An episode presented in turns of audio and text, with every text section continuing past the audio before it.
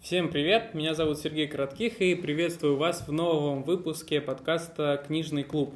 Сегодня мы собрались, чтобы обсудить и завершить обсуждение книги «10 ошибок инвесторов».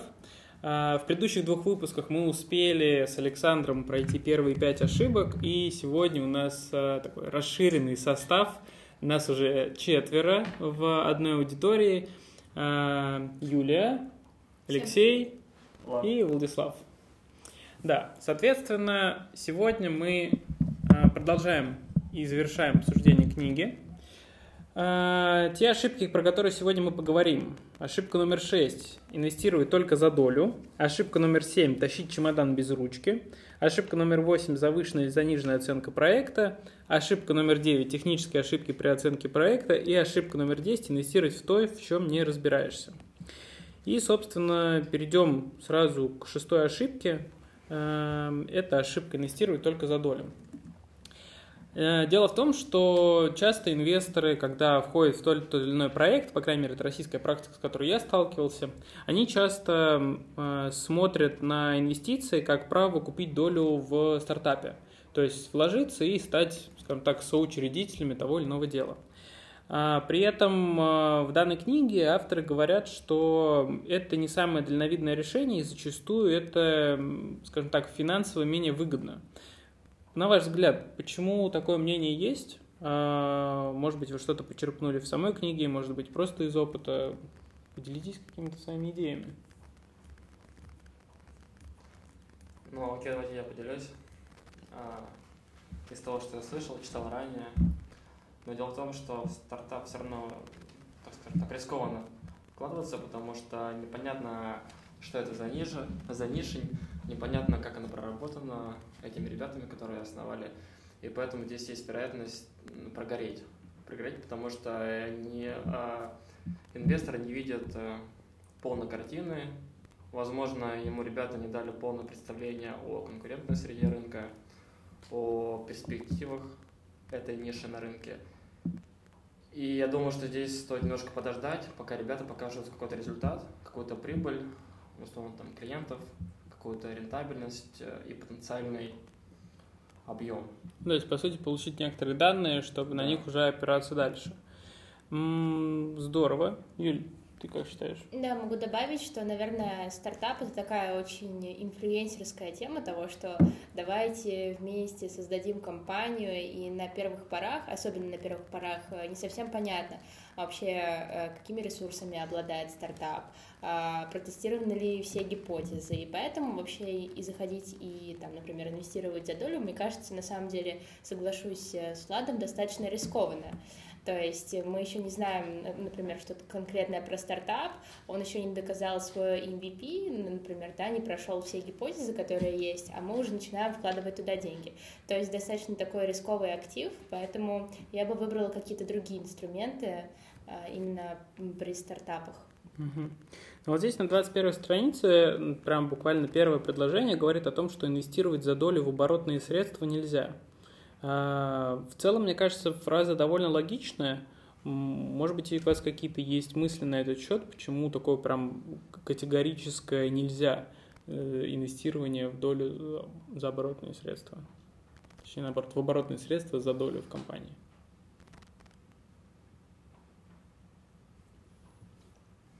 Пауза. Все думают о том, почему же. Ну, э, на самом деле, э, как я здесь вижу, оборотные средства – это же то, на что вы, по сути, например, покупаете товар, и дальше вы реализуете, получая с этого выручку. То есть, по сути, сейчас довольно популярные истории с, э, скажем так, бизнесом на Wildberries, Озон и так далее, когда а, люди э, каким-то образом получают некоторую партию товара и стараются его реализовать. И вот в такой, скажем так, бизнес приглашать инвестора, который вложит, например, там миллион рублей и получит за это, там, не знаю, 20% вашего условного бизнеса, это не совсем правильно, как для инвестора, так и для вас. Для вас это неправильно, если вы стартап, потому что э, у вас таких оборотных запусков может быть несколько штук, то есть вы можете там регулярно раз в месяц, например, закупать продукцию, и каждый раз приглашая инвестора за долю, вы просто размоете свой бизнес чужими деньгами и чужой долей.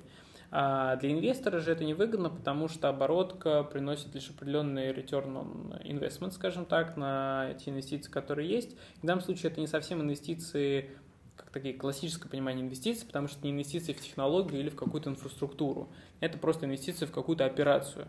Вот, поэтому, скажем так, э, в данном случае, то, о чем говорят дальше авторы, есть смысл давать, скажем так, кредит проекту. То есть вы не инвестируете за долю, а вы как бы кредитуете проект, и он будет вам выдавать некоторые возвратными платежами те деньги, которые вы им вложили. Как, на ваш взгляд, можно рассчитать, на каких условиях этот кредит вы можете дать, на каких условиях он вообще для вас экономически может быть выгоден? Ну, какие, может быть, бытовые представления есть? Роя. Так, давай поподробнее расскажи, потому что не все слушатели могут знать, что это такое. А, ну, это роя, это возврат денежных средств, которые вложил сам инвестор. То есть он должен просчитать, э, э, какой доход дает бизнес сейчас или что он прогнозирует, чтобы э, можно было отследить динамику когда компания будет в минусе, когда она будет в безубыточность в ноль, так сказать, и когда она начнет приносить первые деньги. И когда она вообще, в принципе, уже выйдет из кредитной доли и начнет, в принципе, генерить новые деньги mm-hmm. уже без каких-либо долгов. Mm-hmm. Но в данном случае как бы есть подход в том, что есть некоторый венчурный кредит. Это кредит, который дается один раз, ну, скорее, можно сказать, займом, да, в простом понимании. То есть мы даем займ какому-то проекту и говорим, что через 5 лет мы ожидаем, что вы вернете эту сумму и сверху определенную там процентную составляющую. Есть кредит, скажем так, э, более регулярный, когда вы, например, там раз в квартал или там, не знаю, в год даете деньги в займ и тоже получаете какие-то регулярные платежи, которые вам возвращают эту стоимость. По сути, в данном случае авторы о чем говорят э, на протяжении, кстати, всей книги, что если вы выбираете такое использование своих финансовых средств как инвестор, то вам нужно сравнивать ставку, а, которую вам будет возвращать стартап, с той ставкой, которую вы можете получить на финансовом рынке. То есть, возможно, вам выгоднее инвестировать просто в акции, облигации или в какую-то недвижимость, чем вкладываться в стартап. Стартап, как мы знаем, как и любой бизнес, он имеет определенные риски, помимо экономических. Это может быть как ситуация с пандемией, это может быть ситуация каких-то политических, там, социальных и прочих волнений. И в данном случае получается, эм, что для вас выгоднее выбирать какой-то более стабильный и экономически обоснованный актив. Хотя, кстати, сюда, наверное, я думаю, можно отнести еще инфляцию. Ну, Потому что, инфляцию, да, тоже надо считать. Если на стартап такой дальносрочный, э, то есть такой перспективный, и возврат инвестиций там после двух, трех, пяти лет, то нужно учитывать помимо выхода в точку безубыточности, в точку доходности, то нужно учитывать еще и инфляцию. А если она там сейчас, например, на, на уровне 9-11%, угу. то это будет... Ну да, то есть здесь как раз вот вопрос того, что часто так называемые инвесторы вкладываются в стартапы, и это на самом деле на протяжении всей книги написано – как бы ожидая, что они получат какую-то финансовую выгоду в том числе, но часто ее не просчитывают. То есть они подходят, или как первая ошибка, да, там ты просто полюбил этот продукт, ты веришь, что он будет классный, и ты можешь ходить там на встречи гордиться, что я там проинвестировал в такую-то какую-то историю. Или же, соответственно, не сопоставляют, э, возможно, доходности с другими какими-то финансовыми активами и историями. И здесь также есть история royalty financing. Э, по сути, это такое отчисление роялти, то, что часто бывает у франшизных историй, который говорит о том, что вы будете получать не какую-то определенную сумму, которую там договорились, а вы будете получать процент от оборота бизнеса. То есть, если вы верите, что оборот резко будет расти, то вам это выгодно, потому что вы дали определенную э, там, денежную сумму и сказали, что давай как бы от оборота я вот столько-то буду получать. То есть вы как бы не получили долю в компании, но вы получили право претендовать на прибыль и выручку, что, в принципе, тоже довольно важно. А, следующая ошибка, седьмая, тащить чемодан без ручки. С точки зрения формулировки, как вы для себя вообще понимаете, о чем это?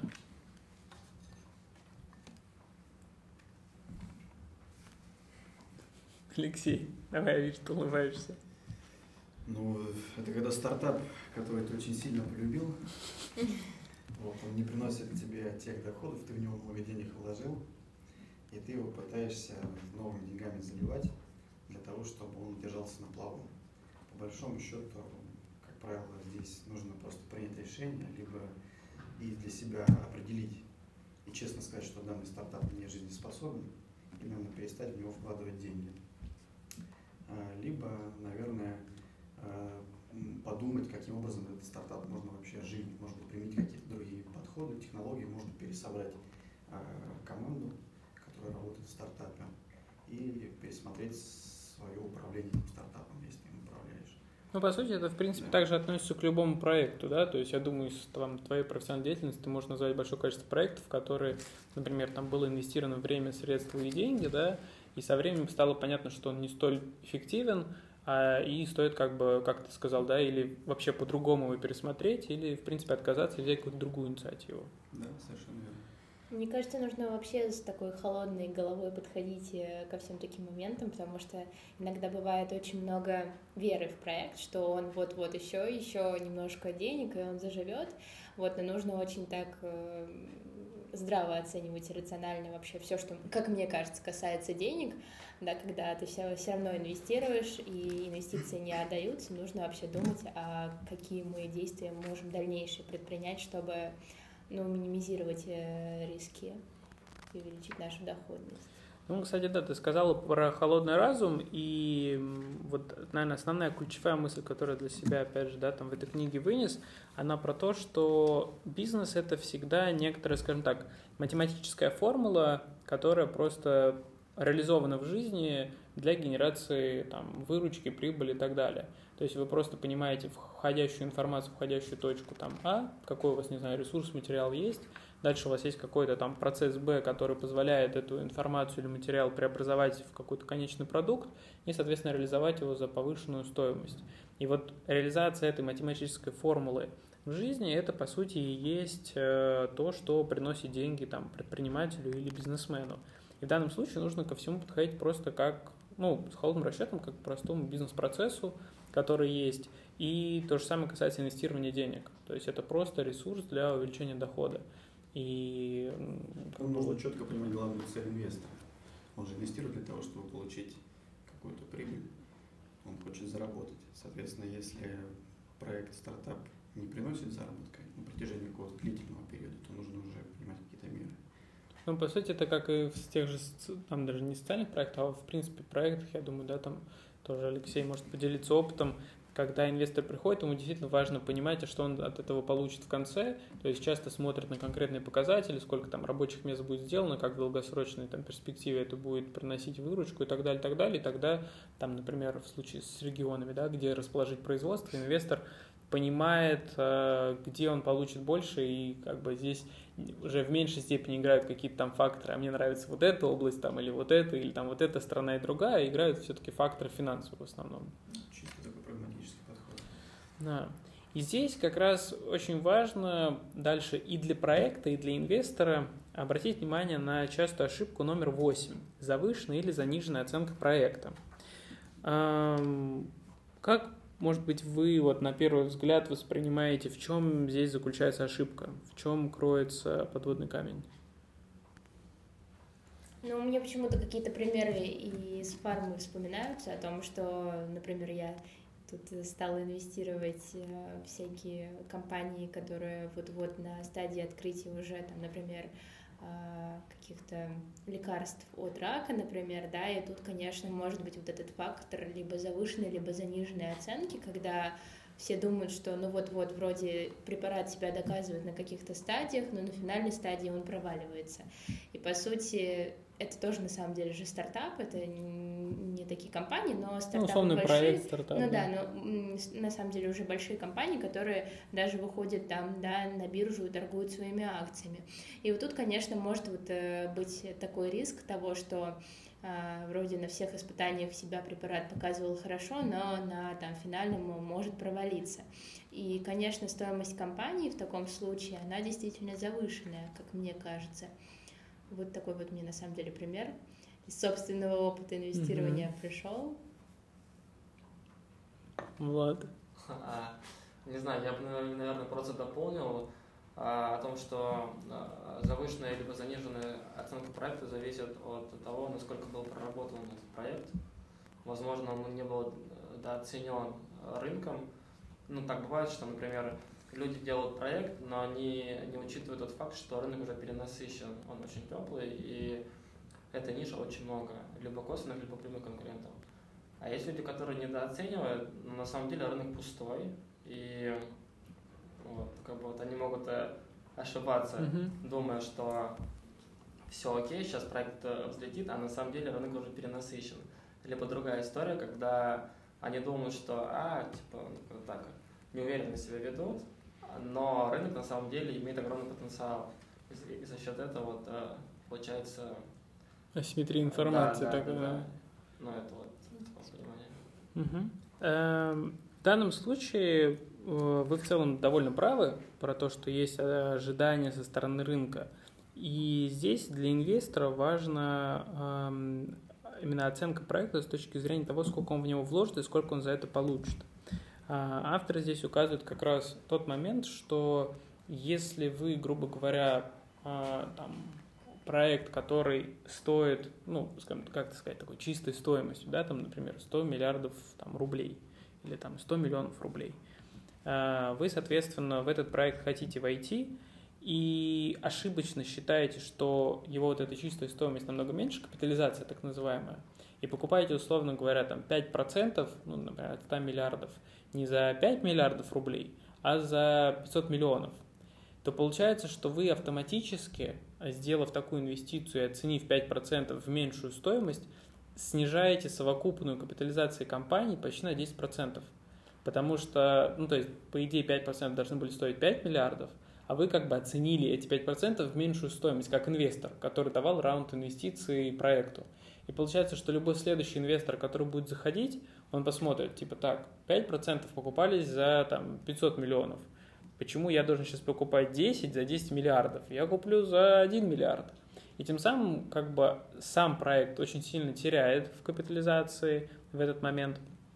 И сам инвестор потенциально может меньше заработать на том, что следующий инвестор зайдет в проект или проект сильно разрастется. И с другой стороны, есть завышенная оценка. Завышенная оценка о чем говорит? Что, условно говоря, инвестор может настолько много дать за небольшую долю, что в дальнейшем просто в этот проект никто не придет, потому что они не смогут показать те физические показатели, даже с учетом роста, которые бы оправдали столь высокую капитализацию.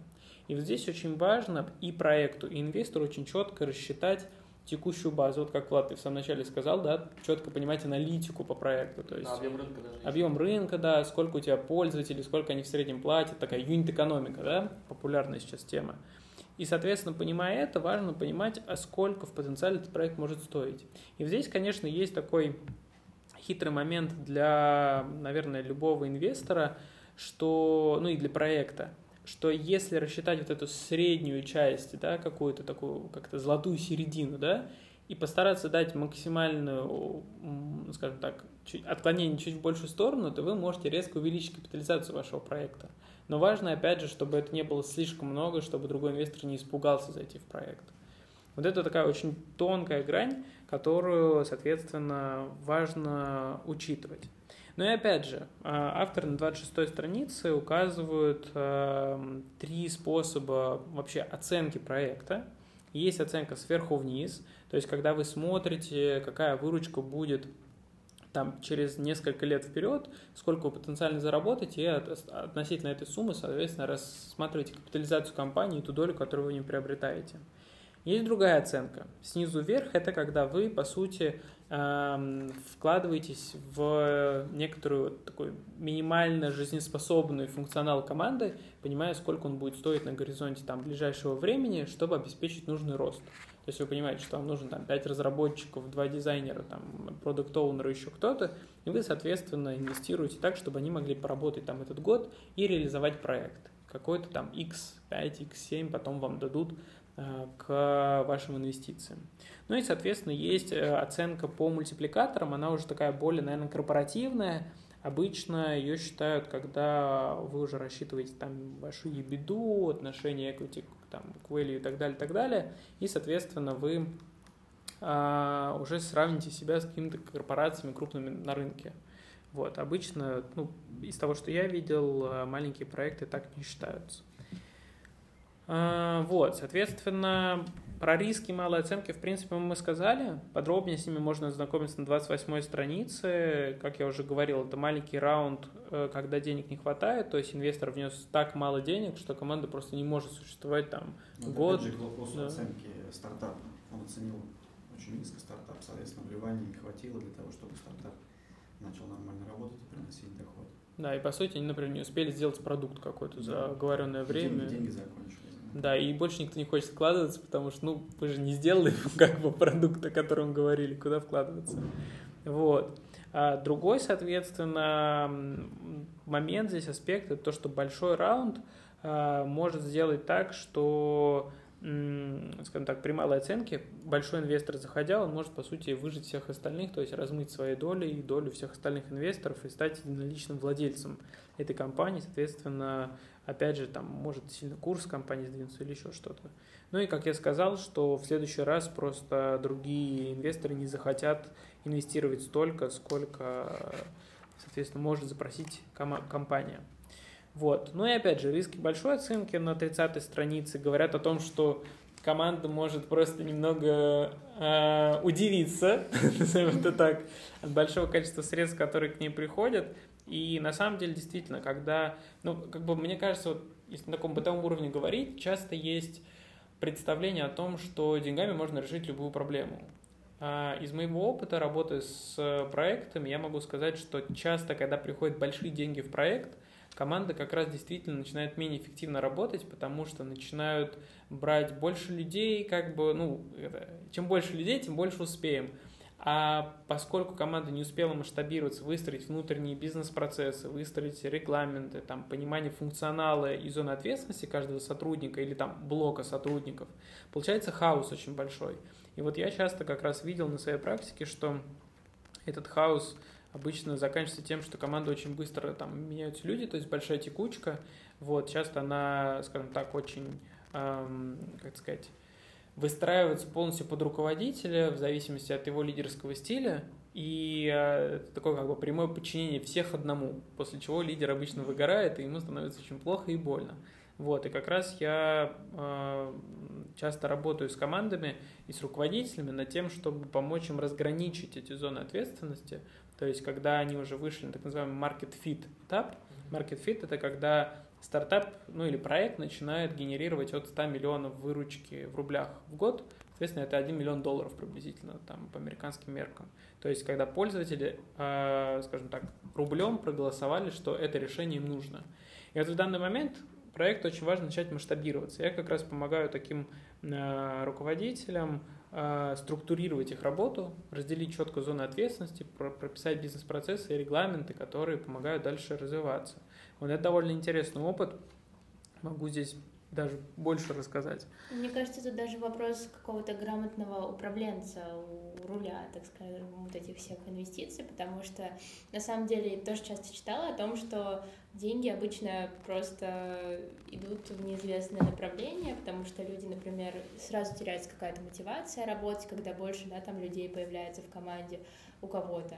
Вот, и тут, мне кажется, вопрос, конечно, грамотного управления командой и правильной мотивации сотрудников, а, обозначение каких-то таких релевантных точек и а, ну, вообще целей. Да, вот, ну и- Поэтому очень важно, мне кажется, в такие моменты иметь какого-то грамотного управленца, который а, сможет помочь, направить и, и сказать. Да, и контроль расходов, чтобы это управление завтра на Феррари не уехал в Италию. Это да, это само Как это? собой. Мне нужно-. Мне нужно быть в потоке и ресурсе, поэтому я поеду, восстановлю энергию. Давай зачем? Да, ну, Конечная цель-то была Феррари, а не Ну да, да, да, да. да, быстро реализовал, и, в принципе, дальше уже можно и двигаться. Ну что, это уже проблема инвестора. Проект не удался. Эм, Также есть девятая ошибка. Помимо того, что сам э, инвестор или ком- команда может не совсем верно рассчитать доли, есть технические ошибки при оценке проекта. И тут авторы поднимают несколько э, вопросов, по сути, следующего характера. Первое, что такое выручка? И в данном случае этот вопрос очень актуален, потому что большинство проектов, про которые сейчас говорят инвесторы, это технологические проекты. И понять, что же для них является выручкой, при том, что э, эти технологические проекты становятся некоторыми цифровыми платформами. То есть они на себе агрегируют разных исполнителей, потребителей услуг и так далее, и так далее, и у них всегда есть некоторая комиссия тому, кто предоставляет эту услугу. И вот как понять, что выручка? Считать ли выручку все, что было получено от клиентов? Или же вычитать сразу комиссию, которую ты отдаешь, условно говоря, такси, там, водителю такси, да, там, например, для Яндекс Такси. И вот э, с этой точки зрения очень важно понимать, какими показателями оперирует проект, как он рассчитывает свои финансовые потоки, чтобы четко понимать как раз вот эту стоимость, капитализацию на будущий период с точки зрения там, выручки и доходов, которые они получают. Влад, ты до этого говорил про аналитику. На твой взгляд, что еще важно учитывать и инвестору, и проекту, когда они вот рассчитывают разные показатели? Какие еще могут быть важные здесь аспекты? Ну, возможно, маркетинговые затраты, то есть э, на рекламу, на продвижение себя как э, как, как игрока на рынке, а потому что тут мы говорим не только про инвестиционные деньги, но и про маркетинг, потому что он ну, является таким одним из э, таких массовых а, показателей. Ну, по сути, это вот то, что сейчас модно называть юнит-экономикой, да, то есть... Ну, расч- юнит экономика, да, это вот э, мы ранее говорили про ROI, а это ROMI. То Мгм. есть э, первый вариант это возврат вложенных инвестиций, а второй вариант это возврат вложенных инвестиций в маркетинг, Мгм. то есть э, на рекламные издержки. Я думаю, что это один из таких показателей, который тоже стоит учитывать. Это вот то, что мне сейчас в голову пришло. Ну да, в условиях того, что сейчас в основном все покупают по рекламе, там, сидя в Инстаграме или еще где-то, в принципе, грамотное использование этих средств, мне кажется, действительно важно. Эм, Еще здесь четко обозначают такой момент, что важно понимать, на какую дату те или иные показатели взяты. Потому что если мы говорим, например, про какой-то сезонный бизнес или про бизнес там, к определенному времени подвязанный, то брать показатели выручки для абсолютных расчетов может быть не совсем релевантно. Например, зимой показатели сильно просели, а, вы начали по ним считать, у вас получилась маленькая капитализация, а летом у вас, наоборот, бум сезона, и вы там, не знаю, в пять раз больше зарабатываете, чем в зимний период. То здесь очень важно понимать специфику вашего бизнеса, понимать, то является ли он сезонным, есть ли какие-то специфические товары или услуги в нем, и как, соответственно, у вас вот этот cash flow в целом и входящие, исходящие использование на маркетинговые расходы в том числе. Кстати, вот про сезонный бизнес, я вот могу такой легкий пример привести банальный по поводу фитнеса. Мгм. А Вот у фитнеса же тоже, у фитнеса тоже есть разные сезонности. А Вот, например, э, брать пример весна, начало лета, сезон хороший, то есть все готовятся к лету, к отпуску, все идут худеть, качаться и так далее, чтобы быть э, классными, красивыми.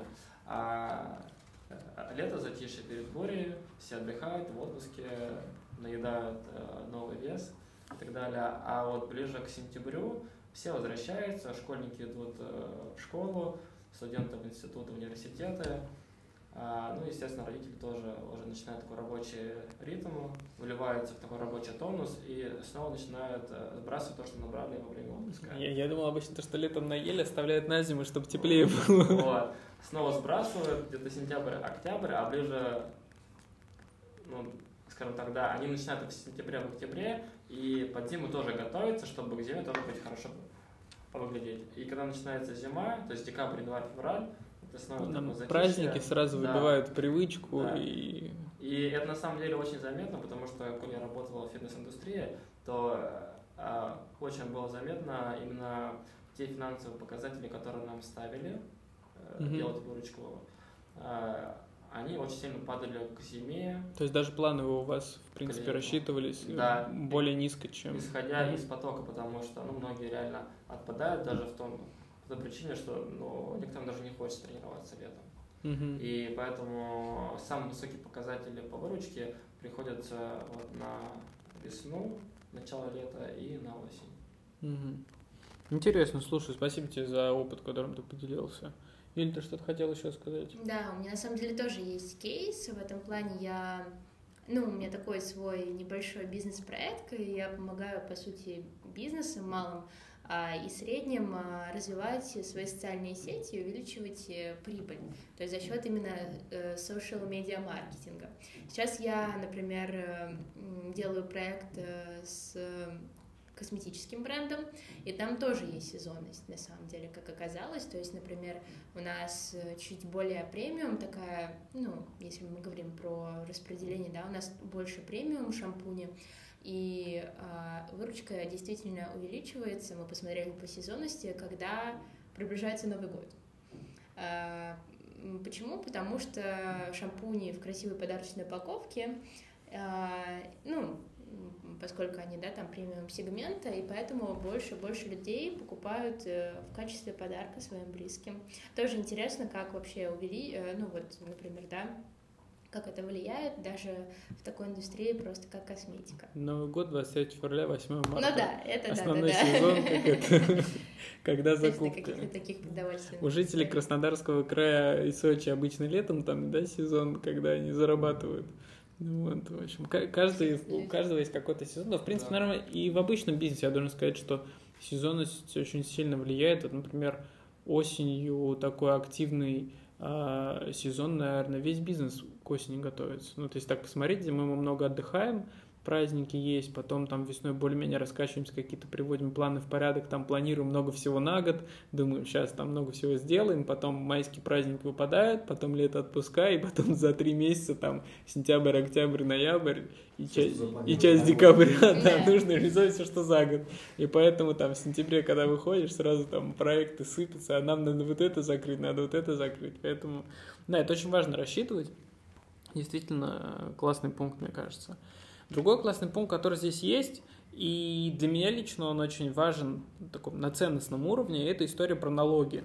Дело в том, что для инвестора и для самой команды важно понимать, что увеличение определенного, там, так, увеличение дохода в определенную э, очередь, там, в определенную степень э, создает некоторые налоговые скажем так, изменения. То есть, если ты раньше был ИПшником, то тебе как минимум нужно перейти на ООО, что несет за собой определенные там финансовые премии и так далее. В зависимости там, от количества оборотных средств и прочих, тоже важно рассчитывать, какую долю налогов ты будешь платить. Плюс, опять же, это о там, а, принятии сотрудников на работу, различные социальные отчисления и так далее, и так далее. И вот эту математику часто проекты забывают, поэтому очень здорово любому руководителю иметь э, грамотного, э, скажем так, ну, наверное, финансовый директор и бухгалтера, которые тоже стратегически смотрят вперед и понимают, что при достижении определенного уровня просто очень сильно может вся экономическая модель измениться бизнеса. Вот, поэтому обращаем отдельное внимание, что важно платить налоги. Если вы занимаетесь каким-то делом сами, то открывайте себе самозанятого. Вот, тем более, что можно открывать самозанятого с возможностью отчисления, там, например, ваш родной регион э, тех э, средств, которые вы, соответственно, заработали. Вот. Ну и важно, соответственно, также понимать четко ориентиры в том плане, а зачем вообще вы рассчитываете те или иные финансовые доходы, которые у вас есть, потому что в зависимости от того, на каком рынке вы играете, какая дальше у вас цель инвестирования, будете ли вы куда-то продаваться какой-то крупной компании, или вы будете продолжать работать там в своем секторе, просто привлекая деньги, важно это тоже учитывать при инвестиционной оценке. Ну и, соответственно, ошибка номер 10 – инвестировать в то, в чем не разбираешься. Какие ваши мысли? Почему это важно? Тут все очевидно. Очень тяжело проанализировать рынок, если ты вообще не сталкивался с этим продуктом, с этим стартапом, с этим направлением. Просто элементарно будет тяжело посчитать. Не говоря уже о том, чтобы какие-то сделать более-менее выверенные, грамотные прогнозы. Соответственно, риски очень большие, очень высокие. Либо нужно платить кому-то, кто сможет э, это дело все просчитать грамотно, либо самому разбираться в этом кейсе, тратить на это время. Да, я полностью на самом деле разделяю позицию Алексея в том плане, что а, я э, тоже тестировала там, например, разные сферы, разные рынки, и каждый раз это как э, в новый, в новый путь, я это называю, когда ты заходишь, совершенно ничего не знаешь о рынке, о том, как это устроено, какие, например, да, там цены на, на продукцию или там какие издержки есть у конкретного бизнеса. И когда начинаешь а, разбираться, открывается совершенно новый мир вообще, да, там и у, каждой, у каждого какого-то там рынка или продукции свои какие-то определенные особенности, которые обязательно стоит учитывать. Но мне кажется, что в этом случае просто нетворкинг наше все, и обращаться к каким-то профессионалам, которые уже давно, например, состоят на этом рынке, да, или а, давно инвестируют в какую-то конкретную определенную нишу, обязательно стоит, чтобы они на, на таких первых этапах вообще скоординировали а, и рассказали о реальной ситуации, потому что, опять же, ожидания могут быть одни. Я сейчас зайду, там это новый рынок, много заработаю, заработаю, а реальность совершенно другой. То есть э, ожидания просто могут не оправдаться, и тогда большая вероятность, что ты просто расстроишься на эту тему, тему инвестиций? Я тут полностью согласен. А, во-первых, на мой взгляд, всегда выгодно и наиболее эффективно брать того инвестора, который может быть стратегическим инвестором, то есть тот, кто понимает рынок, кто понимает, как этот рынок развивается, и может в том числе давать некоторые советы о том, в какую сторону развивать проект, что стоит учитывать и на какие особенности обратить внимание. И другой момент, Юля, как ты сказала, это оценивать, в принципе, ну, скажем так, трудозатраты и то, что входит еще внутрь всех этих проектов и трендовых каких-то историй. А, у меня есть опыт работы с, скажем так, людьми из сферы онлайн-образования, э, которые ведут блог, которые активно взаимодействуют с аудиторией. И когда я начал погружаться в эту сферу, я увидел, что, во-первых, Блогеры это действительно люди, которые очень много трудятся, то есть это по 3, 4, 5 часов в день на ведение аккаунта, чтобы правильно сформулировать некоторый посыл, правильно понять, как сформулировать историю, подготовить этот материал. То есть, по сути, блогеры — это действительно мини такие телевизионные команды. То есть, если раньше мы смотрели все телевизоры, шоу, которые показывали там, то сейчас каждый блогер — это отдельное шоу, при том 24 на 7. И это люди, которые очень сильно физически выгорают, и для них очень сложно вести параллельно несколько проектов и так далее. То есть это прям такая большая работа. И самое главное, что э, там очень много разных факторов, которые влияют. То есть это ценности, которые ты доносишь, насколько популярно это вообще сейчас на рынке, есть ли на это спрос, а тот ли это контент, который нужен пользователям и так далее, и так далее. Поэтому в данном случае действительно очень важно четко понимать, что находится в нише, как с этим работать и не уехал ли уже поезд, как говорится. Потому что часто те истории, про которые начинают массивно обсуждать, они уже не актуальны, значит, они уже, скажем так, основные сливки с рынка сняли. И здесь есть четыре ключевые, наверное, совета, которые авторы постарались дать на 36-й странице о том, что, во-первых, важно инвестировать понемногу в большое количество проектов, при этом важно, чтобы эти проекты в основном были потенциальными так называемыми единорогами, то есть проектами, которые могут быстро кратно вырасти. Также важно инвестировать в проекты небольшими порциями и траншами, чтобы, если что, иметь возможность не тащить чемодан без ручки, а четко понимать, куда движется проект, какие средства нужны на тот или иной момент. Соответственно, важно, чтобы команда быстро и дешево проверяла гипотезы, и инвестор в этом может помогать, он может докидывать какие-то идеи, может давать контакты людей, с которыми нужно провести там, дополнительное общение, customer development и так далее. Ну и важно инвестировать, как уже мы много раз говорили, э, в команду, в их подход к решению вопросов, потому что продукт, технология э, – это, скажем так, лишь решение, которое нужно пользователю, и оно может всегда измениться. Как э, для вас эта книга? Там есть еще приложение бонусное, я думаю, мы можем тоже его быстро обсудить, но в целом хотелось бы послушать, что для себя ценного из нее вы взяли, может быть, что-то повторили, может быть, что-то новое возникло. Я, наверное, трудилась э, в тысячный раз о том, как важно проверять гипотезы.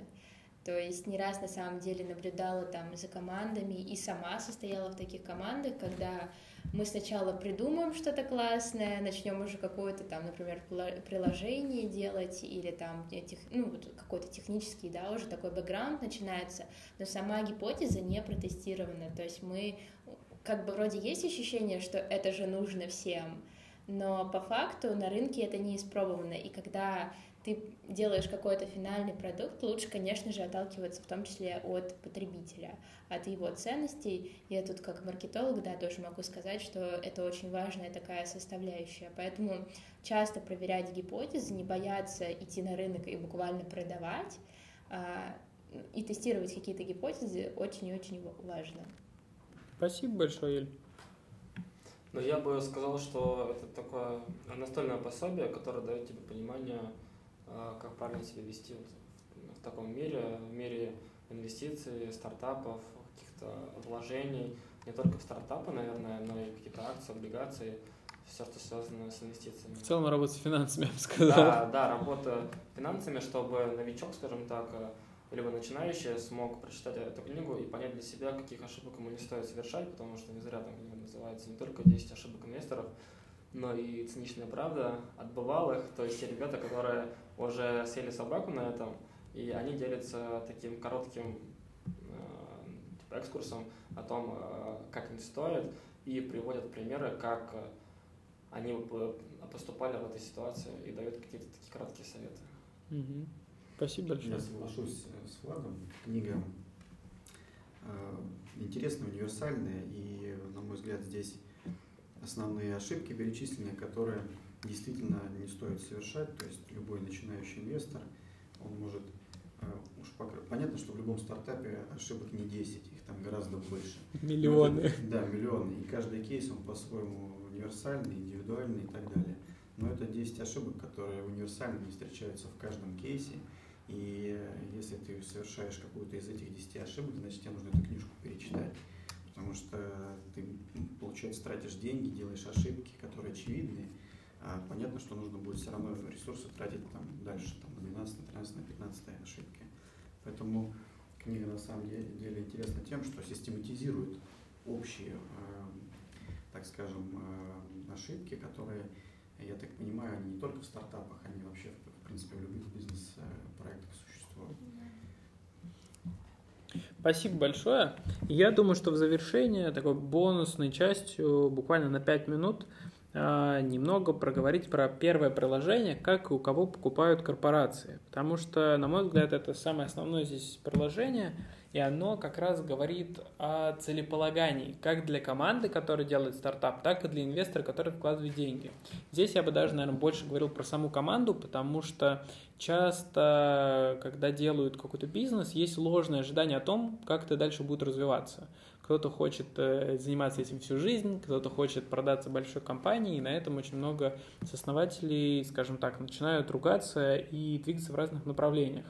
Так вот, Самое первое, в любом проекте, в бизнесовом, в не знаю, государственном, социальном, просто какой-то инициативе, это важно понимать, а какой будет ваша точка выхода. То есть вот вы входите в какой-то проект, а что будет точкой выхода? Вне зависимости от того, будет ли это успешно или не успешно. Например, получилось сделать успешно какой-то проект, опять же, там, социальный, бизнесовый, не имеет значения. А как, с чем вы выйдете? Будете ли вы с ним до того момента, пока он, там, не знаю, завершит свое существование, или вы там в каком-то успешном статусе перейдете в другой проект. То есть всегда в любой инициативе в жизни, которую вы делаете, очень важно понимать, а где точка выхода и какой вы хотите ее видеть. Поэтому для стартапа, для команды очень важно понимать, что они хотят. Первый вариант – это, наверное, то, что они просто могут хотеть делать бесконечно свой продукт и стать сами большой компанией. Это довольно сложно, потому что, ну, скажем так, это как минимум требует несколько десятилетий работы над своим продуктом и постоянного совершенствования для того, чтобы вырасти в некоторого такого гиганта. Ну и, соответственно, это понимание масштаба рынка, на котором можно бесконечно расти, это понимание поддержки, которую можно получить и так далее, и так далее. Второй, наверное, момент – это когда компания ну и, соответственно, в, первом моменте чуть вернусь, это потенциальный выход на IPO, когда вы сами выходите на IPO, у вас уже инвестирует много людей со всего мира, и у вас есть акции, которые торгуются на бирже, есть некоторая капитализация. Второй вариант – это когда вас покупают крупные корпорации. И зачастую это, наверное, самый популярный вариант, потому что вы четко понимаете, что особенно это понимают те, кто работали в крупных корпорациях, они видят узкие места, которые там есть. Это могут быть какие-то производственные технологии, которых не хватает. Это могут быть истории там с, не знаю, трекингом задач в условных там госорганах или еще где-то. И э, когда сотрудник видит эту боль, он начинает придумывать решения, понимая, что он этой же организации или какой-то другой ее продаст. И тут основное понимать, какой функционал там должен быть, какие боли конкретно должен решать, и насколько высоко я могу его развить, чтобы, соответственно, продаться чтобы получить деньги, ну и как бы стать или частью этой компании, или делать новый проект. И вот то, что называется серийное предпринимательство, да, там серийный стартаперство, это которые как раз люди, которые четко понимают боли, начинают их как гипотезы тестировать, тестировать, закрывать, с, по мере роста развития компании становятся большими заметными, их покупает крупная компания, и они с этим капиталом уже идут, делают новые стартапы. То есть есть такие как бы люди, которым интересно каждый раз заново создавать продукты и проекты. И вот здесь важно понимать, что в российской действительности выход на IPO довольно сложная история. Обычно на IPO выходят уже крупные компании, опять же, кто долго были на рынке, у кого много есть там политической поддержки и так далее, и так далее. И чаще в российской действительности стартапы покупают корпорации. Поэтому сразу четко определитесь, кто Э, на ваш взгляд, может вас купить, будь то Яндекс, будь то Сбер, будь то Mail, вы идите сразу пообщайтесь с этими ребятами, да, Тиньков, идите пообщайтесь сразу с этими ребятами, поймите, что им нужно, какое решение, постарайтесь его сделать быстро, четко, э, с хорошей маржинальностью и, соответственно, продавайтесь сразу крупным бизнесом. Очень классная схема и подход в любом проекте. На этом, я думаю, будем постепенно завершать. Мне ну, кажется, что... Нам очень интересно было бы пригласить сюда Егора Высоцкого. Мы тут с вами да, да, да, да, разобрали. Он бы нам рассказал на практике, как это все происходит. Да, Егор Высоцкий... Может быть, стоит сделать какую-нибудь встречу отдельно? Э, надо пообщаться будет. Егор Высоцкий, для тех, кто не знает, это эм, скажем так, коллега, с которым мы в свое время начинали в McKinsey работать, после чего он начал развивать свой проект «Нет монет». Это сервис по оплате чаевых через QR-коды в ресторанах. И как раз за время пандемии э, его сервис очень сильно вырос, и Альфа-банк купил этот сервис. Да.